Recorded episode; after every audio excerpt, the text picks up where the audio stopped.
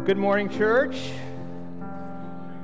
I love that song. I love singing that song with all of you because uh, I know that you're singing it not because all of your circumstances are perfect, uh, but you're singing it because you've experienced Christ sustaining you even in the midst of the storm and in the midst of the trial. And that's what makes him glorious. Not that he takes all of our troubles away, but he can actually uphold us in the midst of our troubles and trials.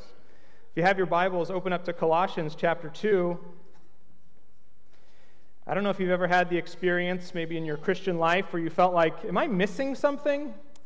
You know, I remember Jesus saying something about the abundant life, you know, that I'd have victory and growth and blessing, and yet my life doesn't feel very abundant right now. Maybe you're struggling with a particular sin, and it just feels like you're not seeing the victory. Or maybe it's you're going through a difficult trial, and it doesn't seem like it's going to end or maybe just a period of dryness where just, like, my life just doesn't feel very abundant. You ask yourself the question, well, what am I missing?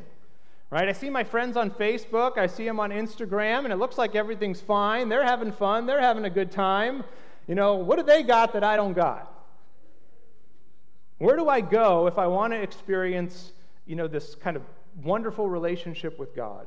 If I want to experience his blessings, if I want to see fruitfulness in my life, where do I go? And I think that's really the issue that Paul's addressing here in Colossians chapter 2 is that sometimes life doesn't feel very abundant. And it's in those times in particular that we're tempted to look for solutions outside of Christ. Right? Yeah, Christ is good. My sins are forgiven. I'm going to heaven. That's all great. But I want something now. So, what do I need now? What do I need to, to overcome this sin? What do I need to find joy in the midst of this trial? There must be something that I'm missing.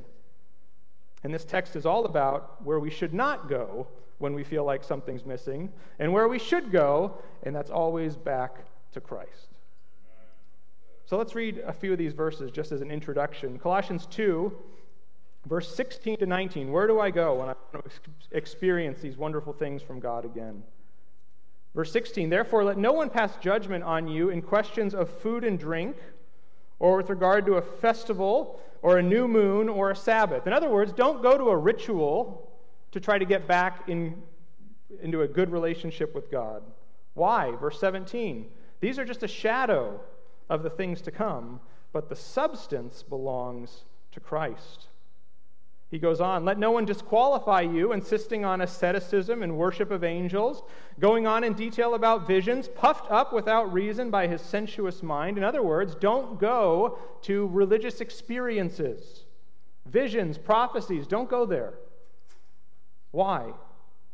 Because the people that go that direction, verse 19, are not holding fast to the head.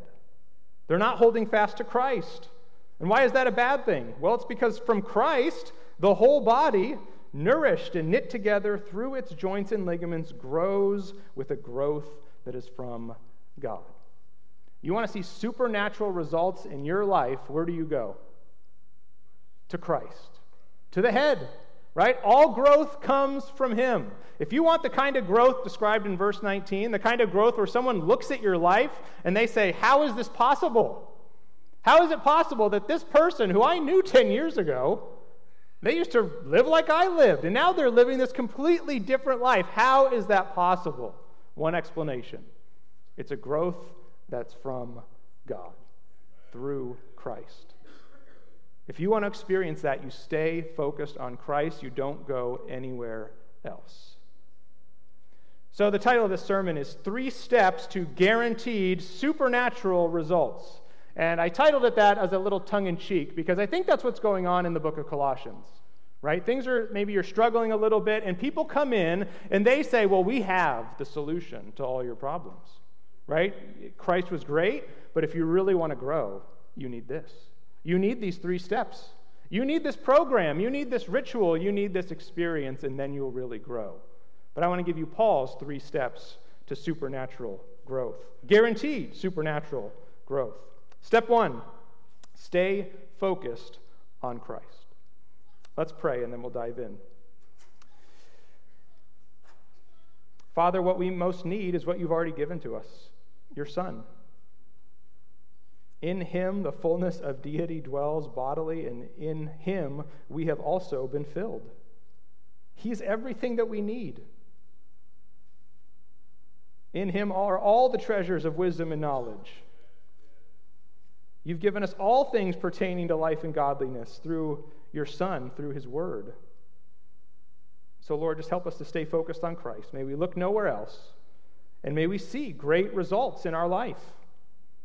True growth, not you know, just the absence of problems and just victory in every area, you know, and success in our jobs and all that kind of stuff. No, we want real growth from God, growth from the heart, growth that gives us joy even in the midst of our trials, peace and, you know, and freedom from anxiety even when our jobs are not going the way that they want. That's the abundant life.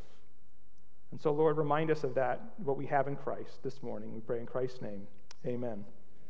So, three steps. Step one stay focused on Christ. The first word of verse 16 is therefore, meaning everything that he's about to say is built on everything he just said about Christ.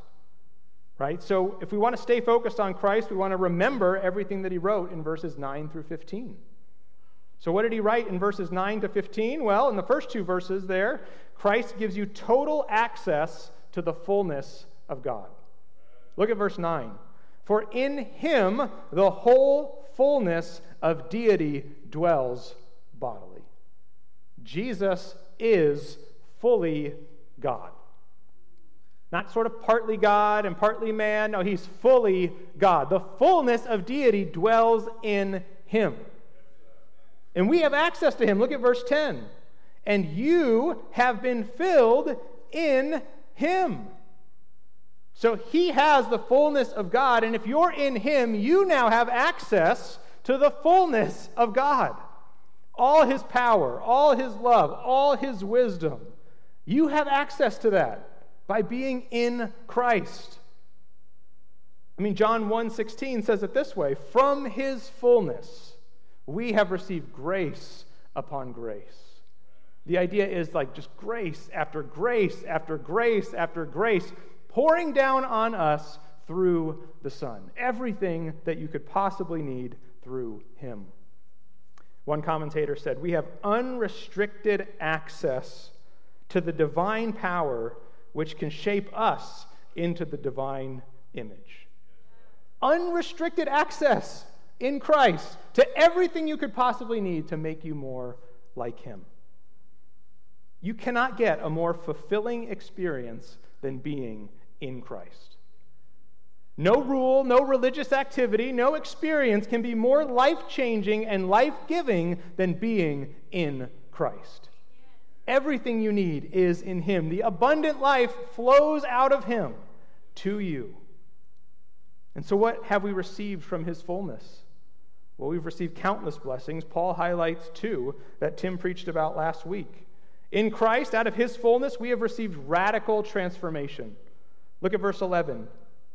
In him also you were circumcised with a circumcision made without hands by putting off of the body of the flesh by the circumcision of Christ. Having been buried with him in baptism, in which you were also raised with him through faith in the powerful working of God who raised him from the dead. The greatest blessing that you've received as a result of being in Christ is that you have a transformed heart. That's what he means when it says the circumcision made without hands. It's referring to the fact that he gave you heart surgery. Look at Deuteronomy chapter 30. Deuteronomy 30, verse 6. It describes the work that God did, this heart surgery that God did in your life in Christ. Deuteronomy 30, verse 6 says, The Lord your God will circumcise your heart and the heart of your offspring. That's the circumcision made without hands. A work that God's going to do in the heart. Why is he going to do this in verse 6? So that what? You will love the Lord your God with all your heart and with all your soul, that you may live. You needed a new heart to experience the love of God so that you could love God. You needed a new heart, and that's exactly what he gave you. Right? Your old heart, you couldn't love God, right? He circumcised your heart so that you can love God and that you would live. And He gave that to you in Christ. More than that, it wasn't just heart surgery, it was actually heart transplant. That was the nature, the kind of surgery that you needed was a heart transplant. Ezekiel 36, you don't have to turn there, but what does that say? It says that he took out of you a heart of stone, and he put into you a heart of flesh. For the same reason, so that you would love God, that you would love to do what he says. That's what you most needed, and he gave it to you in Christ. He's radically transformed you. From his fullness, you've received these gifts. Back in Colossians chapter 2, so you received a total transformation in verses 11 and 12. You received total triumph in verses 13 to 15. He conquered all your enemies through the cross and all his enemies through the cross. Verse 13, you were dead, right? He conquered death. You were dead in your trespasses and the uncircumcision of your flesh, but what did God do? He made you alive together with him.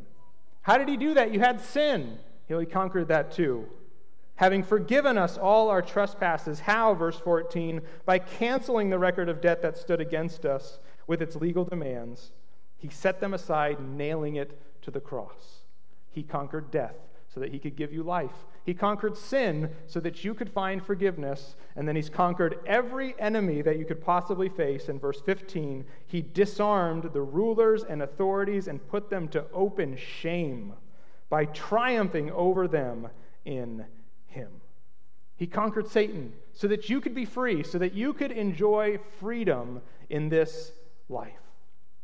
I mean, who did all these things? Christ, right? Who offers all these things? Christ. Life, forgiveness, redemption, a changed heart, deliverance from the power of sin. Where does all that come from? Christ and Christ alone. So, what do you need? Do you need joy and strength? to endure a diff- difficult trial? Where are you going to get it? From Christ. Do you need wisdom for a difficult situation? Where's it going to come from? Christ. Do you need freedom from a stubborn sin? Then go to Christ. From his fullness, we have all received grace after grace after grace.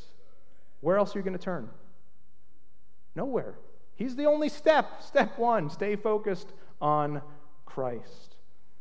You know, in Jesus' ministry, many different people left him for different reasons.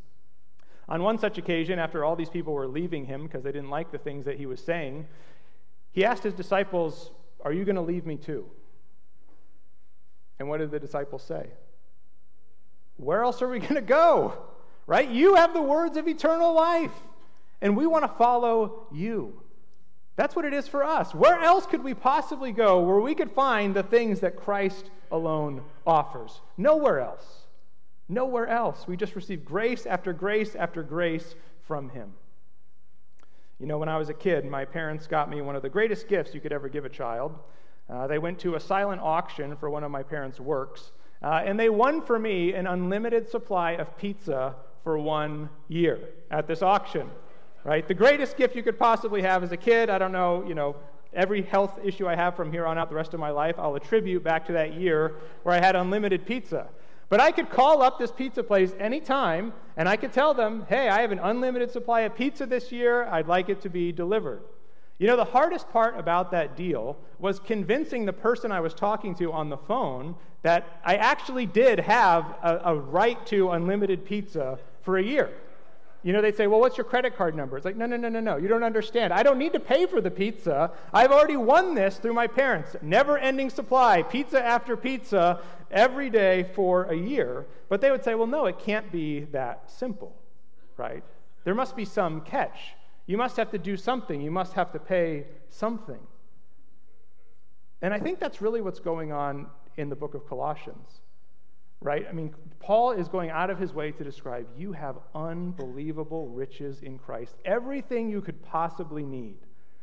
And we're on the other end of the phone saying, well, no, no, it can't, it can't be that it can't be that simple.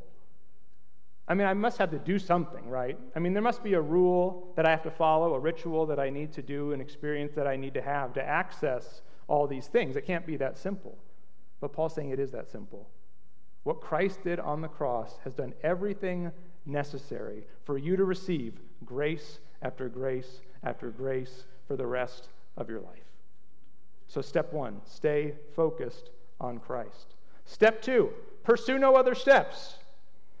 Right? That's what this passage is really all about. Every misstep that you could possibly take that will wreck your growth. Not impede your growth, not slow your growth, but they will completely wreck and derail your growth. If you pursue any other step other than Christ, you will not grow at all. Zero. Won't grow. Look at verse 19. He says that these people that are given to visions, right, they're not holding fast to the head. What do we receive from being connected to Christ? We receive at the end of verse 19 growth that is from God, right? If you go away from Christ, what are you not going to receive in verse 19? Growth that comes from God. Look at verse 23. He says it even more directly. These have indeed an appearance of wisdom in promoting self made religion and asceticism and severity to the body, but they are of no value in stopping the indulgence of the flesh. So, everything he's about to describe, every misstep that you could possibly take, it is of no value to you. Not it's going to help you a little bit, not like, oh, it'll just slow you. No, it's no value, no growth. If you pursue these things, you'll remove yourself from the fountain of Christ and you will not grow. So, what are these things? So, he lists three different things in these verses. First is this, verse 16 and 17 shadow over substance. Shadow over substance. Verse 16 let no one pass judgment on you in question of food or drink, or with regard to a festival, or a new moon, or a Sabbath. These are a shadow of the things to come, but the substance belongs to Christ. Right? What is he describing? He says food, drink, festivals, new moon, Sabbath. These are Old Testament Jewish religious practices. And you can understand why, you know, Jewish Christians would be very much inclined to think that these must continue. I mean, we've been doing these things every single day of our lives, every week, every month. We've been holding fast to these rituals that we've done. This is what it means to be a Jewish person. And Paul's saying, no, those things aren't what make you a Jewish person, right? These things don't make you a Christian.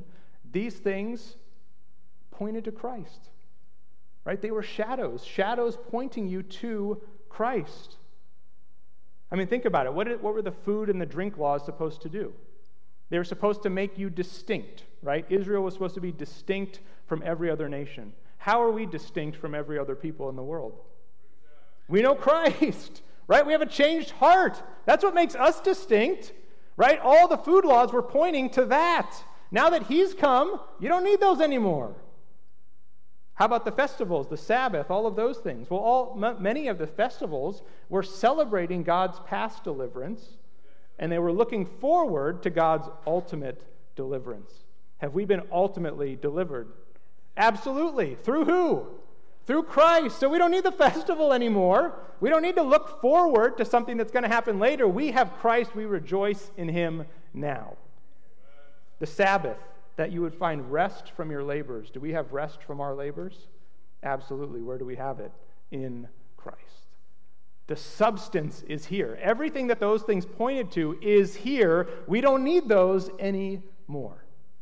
I mean, why would you get fixated on the shadow when the person is standing right behind you? Look at him. We don't need the shadows anymore. Now, most of us are probably not going to be tempted to go back to Old Testament Jewish laws. though sometimes Christians today even will go back to those things. But we have to think what's Paul talking about? Paul's talking about those things that become so ingrained in our lives that we equate being a Christian with doing certain things. So, what are those? You don't read your Bible every day? Like, are you even a Christian? Right? You don't go to Sunday school? I mean, especially when Pastor Todd's teaching, you don't go to Sundays. It's like, are you even a Christian if you don't do that? You don't go to prayer meeting on Wednesday night. There's only about 12 real believers at this church, I think. You don't do door to door evangelism? You don't homeschool your children? You celebrate Halloween? These are the kinds of things that we can start to buy into as this is what makes you a Christian. And Paul's saying, don't fall for that. Don't be intimidated by that. I mean, think about the last two years with COVID. You wear a mask. It's like, do you even trust God? You don't wear a mask? That's not very Christ like. Christ loved his neighbors.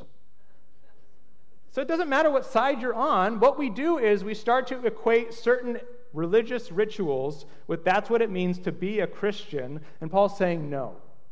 What it means to be a Christian is to have your heart totally transformed by Christ. That's what it means. And that's going to lead you to do all kinds of different things, but none of those things make you a Christian. Those are just things you do because you're a Christian. Paul says in Romans 14, the kingdom of God is not a matter of eating and drinking, but of righteousness and peace and joy in the Holy Spirit. Right? The temptation of all of these is that they draw your focus away from Christ.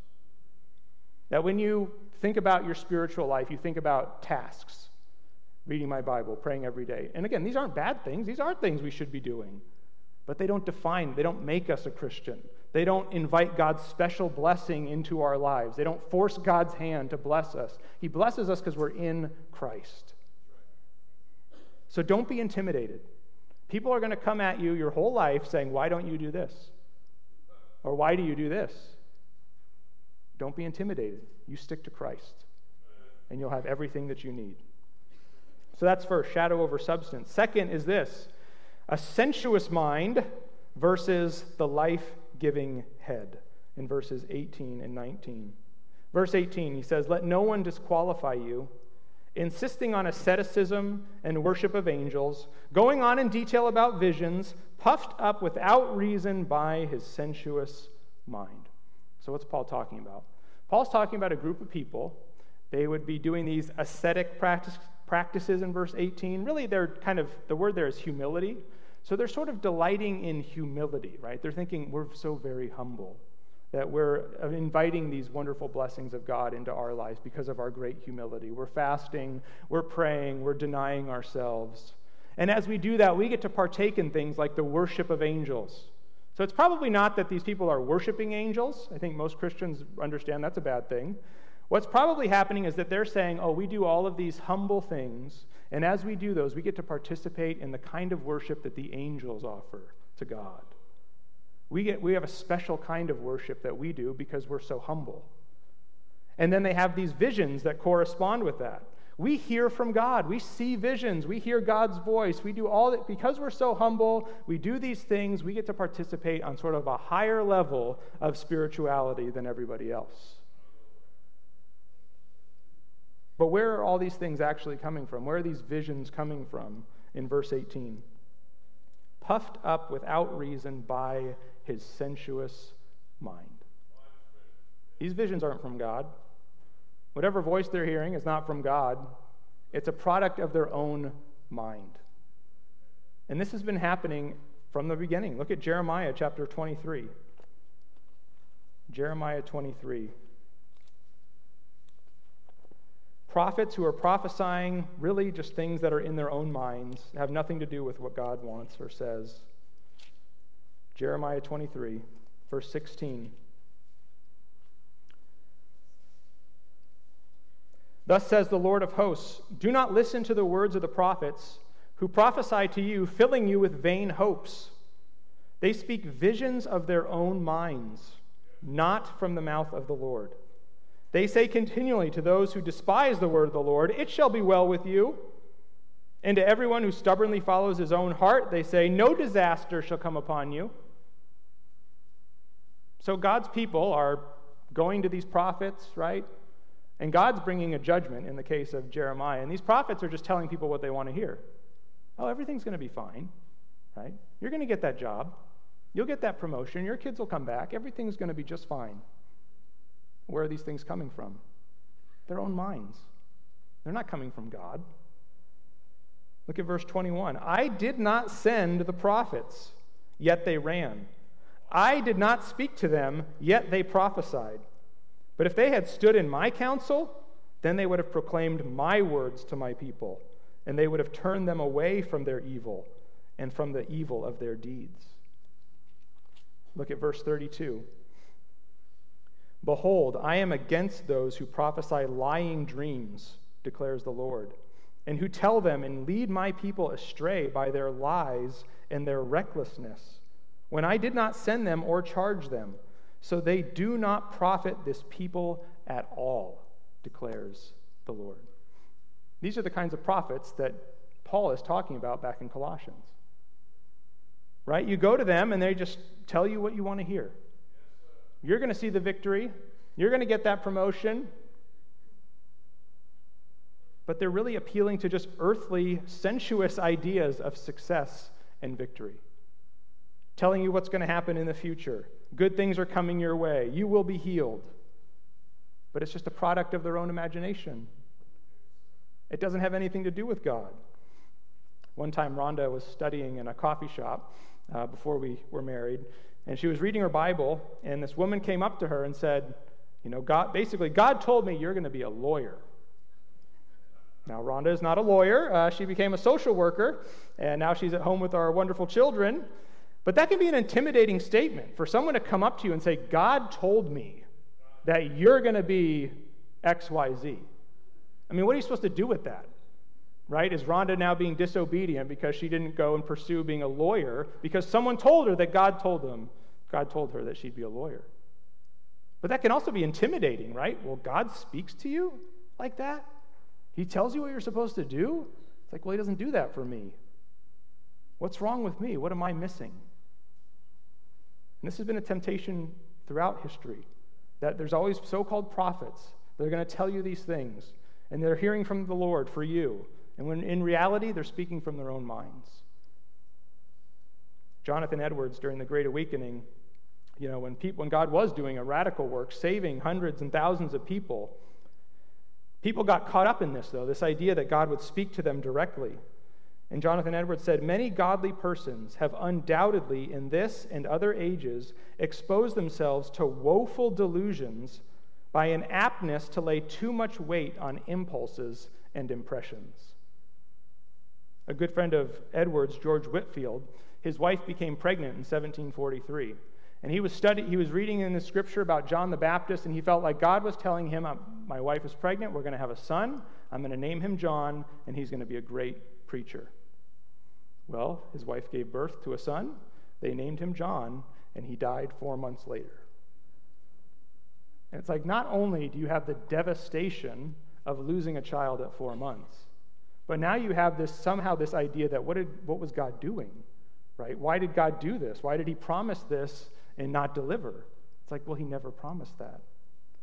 Later on, Whitefield said that I misapplied several texts of Scripture.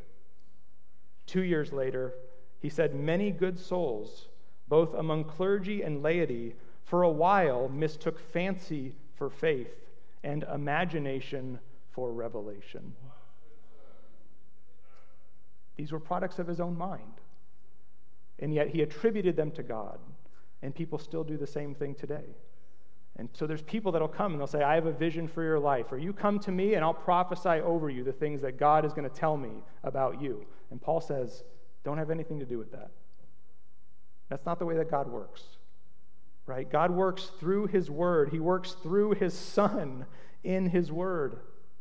We have everything we need about Christ in His Word.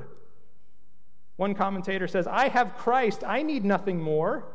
If I need a vision of Christ, if I want to gaze into his glory and be transfixed, what do I do? I open the pages of Scripture where his glory explodes on my mind. That's all I need. And it is not a distant glory that I see, it is the very glory that shines in my heart by the work of God, for Christ is mine and I am his. Jonathan Edwards said, I would rather have 15 minutes of the Spirit revealing to me the glories of Christ in his word than one year of visions and prophecies. You have everything you need in Christ. You don't need to seek some spiritual experience, some word from the Lord, some prophet, or anything like that. You have everything you need in Christ. Now, can God give visions? It's like, of course He could. Could God speak in an audible voice? Of course He can. He's done it in the past. But what's Paul's point? Why seek those things when you have Christ? Right? You have the fullness of God in Christ. Why do I need a voice when I have the access to the fullness of God in his Son? That's what you need. And so Paul says this let no one disqualify you, telling you you need those things. And he uses this word, disqualify, this idea, let no one rob you of your prize. But really, that's kind of, he's playing off of what the opponents are saying, right? These people that have these experiences, they're saying, you're missing out. You're missing out on the prize. You know, if you really love God, He'd give you these experiences, or He'd speak to you in these ways. And Paul says, don't fall for that. Let no one disqualify you. You know who the person missing out on is? The person who gives into those kinds of things. The person who's robbed of their prize is the person who looks to visions and experiences. That's the person that Paul says is robbed of their prize. They're robbed of Christ. Because if you go searching after these experiences, what are you not searching after? Christ. And I have seen it time and time again. It's inevitable. If you ever get focused on a vision or something like that, that becomes your whole focus. And where are you not looking anymore? To Christ. In verse 19, what does that do to you? It cuts you off from the head, it severs you from Christ. Right? God's pouring out divine blessing, grace after grace after grace, as long as you stay connected to Christ. If I go over here looking for a vision or an experience, what am I no longer enjoying? Grace after grace after grace flowing to me from Christ through his word. You're the one who's going to be robbed if you go after those things. And so stay focused on Christ. And remember who's telling you this, right? Paul's writing this letter. Paul had visions. Paul prophesied. Paul spoke in tongues. Paul heard the audible voice of Christ. He received direct revelation from God. He even had healing handkerchiefs that people touched and they were healed. And Paul says, Do not seek those things. You stay on Christ. Don't be intimidated by people that say they have these experiences. You stay on Christ. In Christ, you have everything that you need. If you begin to think that true spirituality is seeing visions or receiving prophecies, you will be defrauded, defrauded, disqualified. You'll be the one missing out on all the blessings that are yours in Christ. Because again, if you focus on those things, Christ becomes less important his word becomes less important and it cuts you off from the source of growth. So don't be intimidated. Stick to Christ, stick to his word. So there's shadow over substance in verse 16. There's a sensuous mind versus a life giving head in verse 18. And then in verses 20 to 23, there are self made rules versus Christ wrought power. Verse 20 if with Christ you died to the elemental spirits of the world, why, as if you were still alive in the world, do you submit to regulations? Don't handle, don't taste, don't touch, referring to things that all perish as they're used, according to human precepts and teaching. These have indeed an appearance of wisdom in promoting self made religion, asceticism, severity to the body, but they are of no value in stopping the indulgence of the flesh. This is where Paul is his most direct, right? The first two categories, it was don't let someone judge you, don't let someone disqualify you. Right? These are people that they're following Christ, but there's these voices that are coming in. Paul's telling them, stay the course, stay on Christ, don't get distracted. In verse 20, it's a little different. Right? Verse 20, he's starting to talk to some of the people in the church that they're giving into this. They're buying into this idea that I can, through rules and through rituals, through experiences, I can gain greater access to God. Right? They're saying, I'm not going to touch, I'm not going to handle, I'm not going to taste. You know, these are rules that he says they're self made. These are not even things that God asked anyone to do. These are just things made up by men to draw them closer to God. And again, we have experience, we have examples throughout history of things like this. All right, I'm going to be a monk. I'm going to take a vow of silence. I'm going to go live by myself. I'm going to isolate myself from the world. Did God say to ever do any of those things? No. Who made those up? We did. And we make up rules like that all the time. right? I'm not going to drink. I'm not going to dance. I'm not going to smoke. I'm not going to this. Now, there may be wisdom in any and all of those things, but at the heart of it, they're not the things that are going to make you close to God. They're not the things that are going to cause your growth, right? Paul says it plainly. They are of no value in stopping the indulgence of the flesh. Now, what's going on? Why do people buy into this? Because they confuse cause and effect, right? They think if I don't do these things, that I'll change. And what's, whole, what's Paul's whole argument? You've already changed. Christ has changed you. He's transformed your heart. It's, following these rules is not going to change you. You've already changed. Just walk in the change that He's already accomplished in you. Don't worry, you don't need a rule to change you. Christ has already done that. He'll continue to do that as long as you stay focused on Him.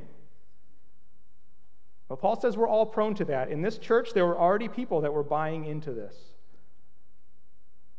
And so, with Paul, I say if you're someone that has been drawn toward legalistic tendencies, obeying these rules, judging your brother and sister, following these rituals, going after these certain experiences. Like Paul, I'll ask you one question Why? Why? Look at verse 20.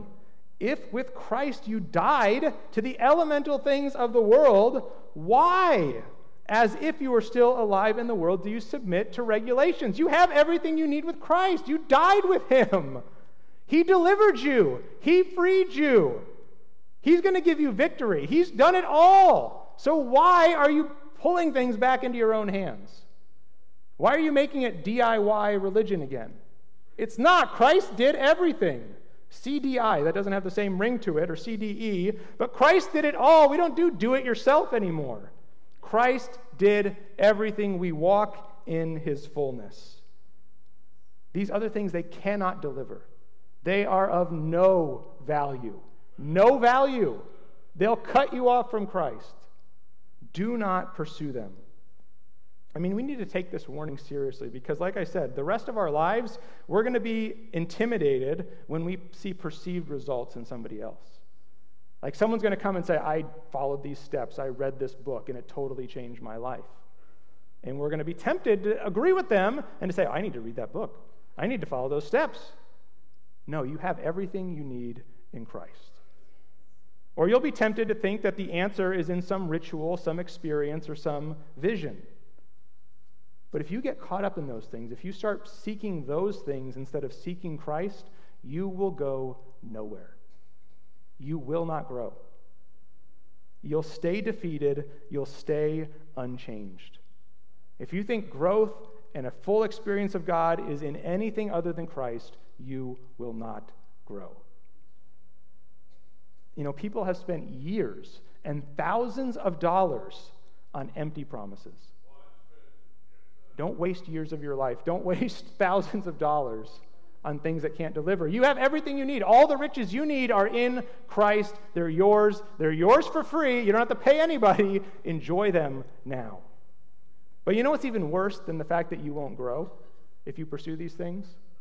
Is that you'll start to think that Christ didn't work. That's the real devastating part of all of this. That you'll want to change, and so you'll start doing these different rules and rituals, and you won't change, and you'll think Christ failed. But Christ didn't fail. The ritual failed, the rule failed, the vision failed. Christ didn't fail because Christ can't fail. He won't, right? We just sang about it. He won't, he can't. Right? You'll say, like, well, I tried Christ, but it didn't work. You didn't try Christ. You tried a ritual, you tried a rule, you tried a program, but you didn't try Christ, because if you tried Christ, you'd be different. Because Christ doesn't fail. He always comes through, He always causes change, He always gives victory, He gives spiritual growth. So don't ever pursue these things because you'll start to think that Christ fails when He doesn't fail. He never fails. And so stay on Christ. Don't give in. They will not help these things. They'll sever you from the source of real growth, they'll set you back. And so, what should you do instead? Three steps to guaranteed supernatural growth. One, stay focused on Christ. Two, pursue no other steps. Three, seriously, just walk in Christ. Stay on Christ. That's the answer. Now, what does this look like? Because I, I mean, I agree, sometimes life doesn't feel very abundant, right? Like maybe I'm not experiencing victory right now. Maybe this trial is going on a lot longer than I wished. Things are hard. It doesn't, I don't feel joy. I don't feel peace. Again, those are the most tempting times when you'll be tempted to go to other things other than Christ. And Paul says, don't do it. Don't give in. You stay focused on Christ. But I think sometimes our idea of the abundant life is different than Christ's idea of the abundant life. And that's why we're not feeling like our life is very abundant. Right? We equate the abundant life equals a life without problems. But Christ didn't promise that. What did Christ promise? Christ promised to uphold you even in the midst of your trials. The abundant life is I can have joy even when my circumstances tell me I shouldn't. That's the abundant life. That's what Christ is promising. And if you go after him, if you seek after him, he'll give you joy in the midst of the trial. He may not take it away because he wants to show you just how good he is. I didn't know he could sustain me when life is this hard, but he can. Right? So you stay focused on him. You know, another thing I think we misunderstand is what did Christ save us for? And again, we think, oh, Christ saved me so that I would go to heaven. Christ saved me so that I wouldn't have any trouble in this life. It's like, no, Christ saved you so that you could join him in his total triumph over sin and the enemy in this life, right? He wants you to join him on his mission in the world, right?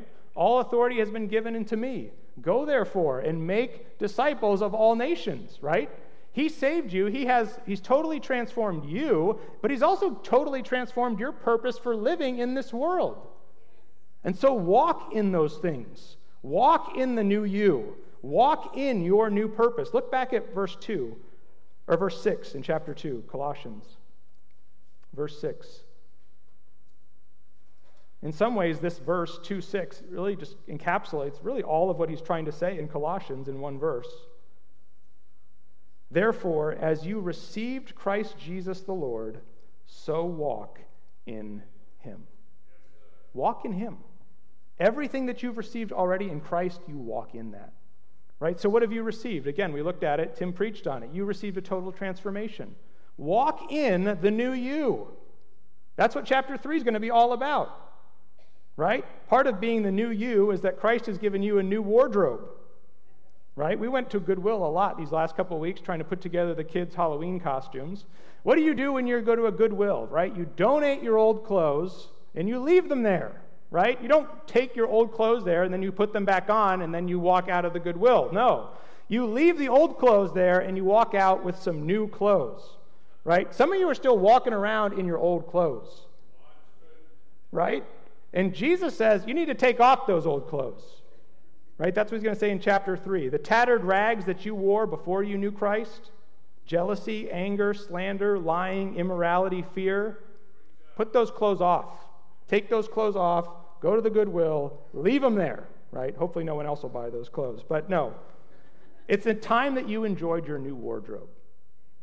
Walk in these things kindness, put these on, compassion, patience, forgiveness, love, peace. Those are yours. They're yours in Christ. And He wants you to walk in them, He invites you to walk in them. Right? We need like a Christian stitch fix, you know, where it's like every month, you know, a new wardrobe gets sent your way. It's like, oh, what is it this week? It's, oh, it's compassion. I'm going to put that on, right? And I'm going to throw away these old clothes. This week it's patience, it's forgiveness, right? That's what he's given you. And so put it on, wear it, and enjoy it. He changed you. He's going to continue to change you. Again, not primarily going to try to change your circumstances, but he'll change you in the midst of your circumstances if you walk in him. So walk in his total transformation and then walk in his total triumph. That's what Paul's going to go on to say later in chapter 4. Look at chapter 2 though, 2:15. He disarmed the rulers and authorities and put them to open shame by triumphing over them in him. Do you believe that? That Christ on the cross totally triumphed over every enemy, and now it puts them to open shame. Right? He wants to shame the devil by rescuing people from this world. And he invites you to be a part of that. Come with me. Come on this rescue mission with me. We'll go into the world, we'll grab people out of it, and there's not a thing Satan can do to stop us. I mean, think about Matthew 16, 18. On this rock I will build my church, and the gates of Hades will not prevail against it. Do you believe that? Right? Do you understand the picture that Jesus is drawing there when he says that? Here's how we think we think we're the fortress, and the world is bad, and the world's trying to get in to our fortress, and we're trying to keep out the bad stuff. Jesus says, no, it's the other way around. Satan's trying to huddle in his fortress. He's trying to gain, hold on to as much ground as he possibly can. And Jesus says, His gates will not prevail against me. I've triumphed over him in the cross. And if you go out with me and you preach the gospel, you will get to see those gates come down. Again, not the gates of my hard circumstances. No, the gates the devil's trying to put up to stop people from getting saved. You'll get to see those gates come down if you walk out in Christ's victory. That's what you'll get to see. Walk in his triumph. He's totally transformed you. He's totally triumphed over the world. You just get to walk in his victories. Stay focused on him. Don't give in to anything else. Don't give in to rules. Don't give in to experiences. Don't give in to rituals. Stay on Christ, and this will be your life. Two diagnostic questions as we close. How do I know? How do I know if I'm staying focused on Christ or if I'm starting to go down some of these other paths? I think the first question is kind of the obvious one. It's this Am I enjoying Christ? Is he my preoccupation? Like when I'm sitting in traffic and I've got nothing to do, do my thoughts flow to everything that I have in Christ? That he's rescued me, that he's transformed me, that he's changed my heart that I get to put on this new wardrobe, that I have purpose in this world, and that I didn't deserve any of it, and He gave it to me. Are those the thoughts that occupy your mind? That's the first question. The second question is this Do I enjoy God's people? Now, why do I say that? Well, look back at verse 16. If you're starting to go down the path of legalism or experience, what do you start doing in verse 16? Let no one pass judgment on you. You start judging other people. They, didn't do, they don't do what I do. Oh, they're not, they're doing this, and I don't think you should do that. And I judge them, right? Why? Because I have a legalistic mindset. That I've thought my experience with God is I do this, I do this, I don't do this, I don't do that. Right? Verse 18 Let no one disqualify you, insisting on visions and these various things. Right? If I'm given to experiences, I start to insist that everyone else have the same experience that I do. You don't speak in tongues? You haven't seen visions? You haven't heard from the Lord? And I either become proud because I do and you don't, or I become jealous because you do and I don't. But either way, I don't grow in love for God's people. Lastly, if you get focused on rules, you'll start to avoid the people that don't do the same rules that you do because they're bad. They're bad people, and I stay away from bad people. So, how do I know if I'm trusting in Christ or if I'm trusting in something else? Two questions Am I enjoying Christ and am I enjoying his people? And if you're doing both of those, that means you're staying focused on Christ. If you're not doing one of those, let God reveal to you what you're trusting in rather than in Christ alone. You know, my wife Rhonda when she got saved, she had the thought that many of us have when we get saved that I'm saved. Jesus paid for all my sins. I'm never going to sin again. And we find out very soon, you know, that that's not true and that we do struggle with sin even after we're saved. And so she started dealing with a particular sin, and she kind of had that thought Am I missing something? Like, I wonder what went wrong. And so, what did she do? She did what many of us do. She DIY'd it for a little bit, right? Try harder, work smarter, get me a new strategy. And what happened to her sin? It got worse. And so finally, she reached out to an elder at the church she was going to at the time. And she expected this elder would say, like, what's wrong with you? Why are you struggling with this sin? You know, she expected disappointment and correction, but she was willing to endure disappointment and correction in hopes that this elder would give her the secret, right? The three steps that would deliver her, that would finally get her over this stubborn sin. And you know what that elder told her? He said, For God so loved the world that he gave his only Son, that whoever believes in him should not perish but have eternal life. And he said that God loves you he gave you his son to pay for your sins. He gave you his son to transform your heart. Christ really has set you free from the sins that had you in bondage. He gave you a new life and a new purpose, and He'll continue to strengthen you and guide you and supply you with every grace that you need for the rest of this life. She wanted steps. She got no steps. She got you have Christ. And in Him, you have everything that you need. So look nowhere else.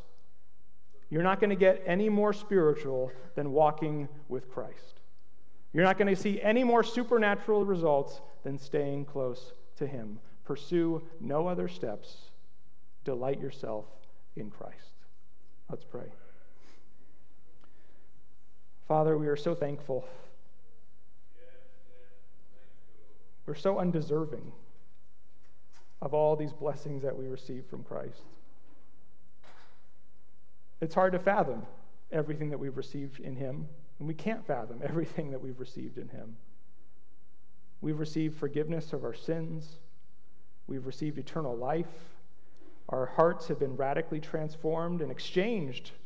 They've been transplanted. Our hearts of stone are gone, and you've given us a heart of flesh. You enable us to walk in newness of life. From the fullness of your Son, we receive grace after grace after grace after grace. He is all that we need. Lord, protect us from these missteps that would sever our growth and sever us from Christ, remove us from Christ. Lord, help us to stay focused on Him. Lord, help us not to put our trust in a rule or a ritual or a vision or an experience. May we only trust in what Christ has done for us. And may we see supernatural results. May we see a growth that only comes from God. May we see it in joy in the midst of hard circumstances. May we see it in love in the midst of sinful people. May we be a picture of Christ in this world. May we see people saved as a result. May we go forth with the gospel, trusting that Christ has triumphed, that Christ is still rescuing people from every tribe, tongue, people, and nation. Help us to walk in him. We pray in Christ's name. Amen.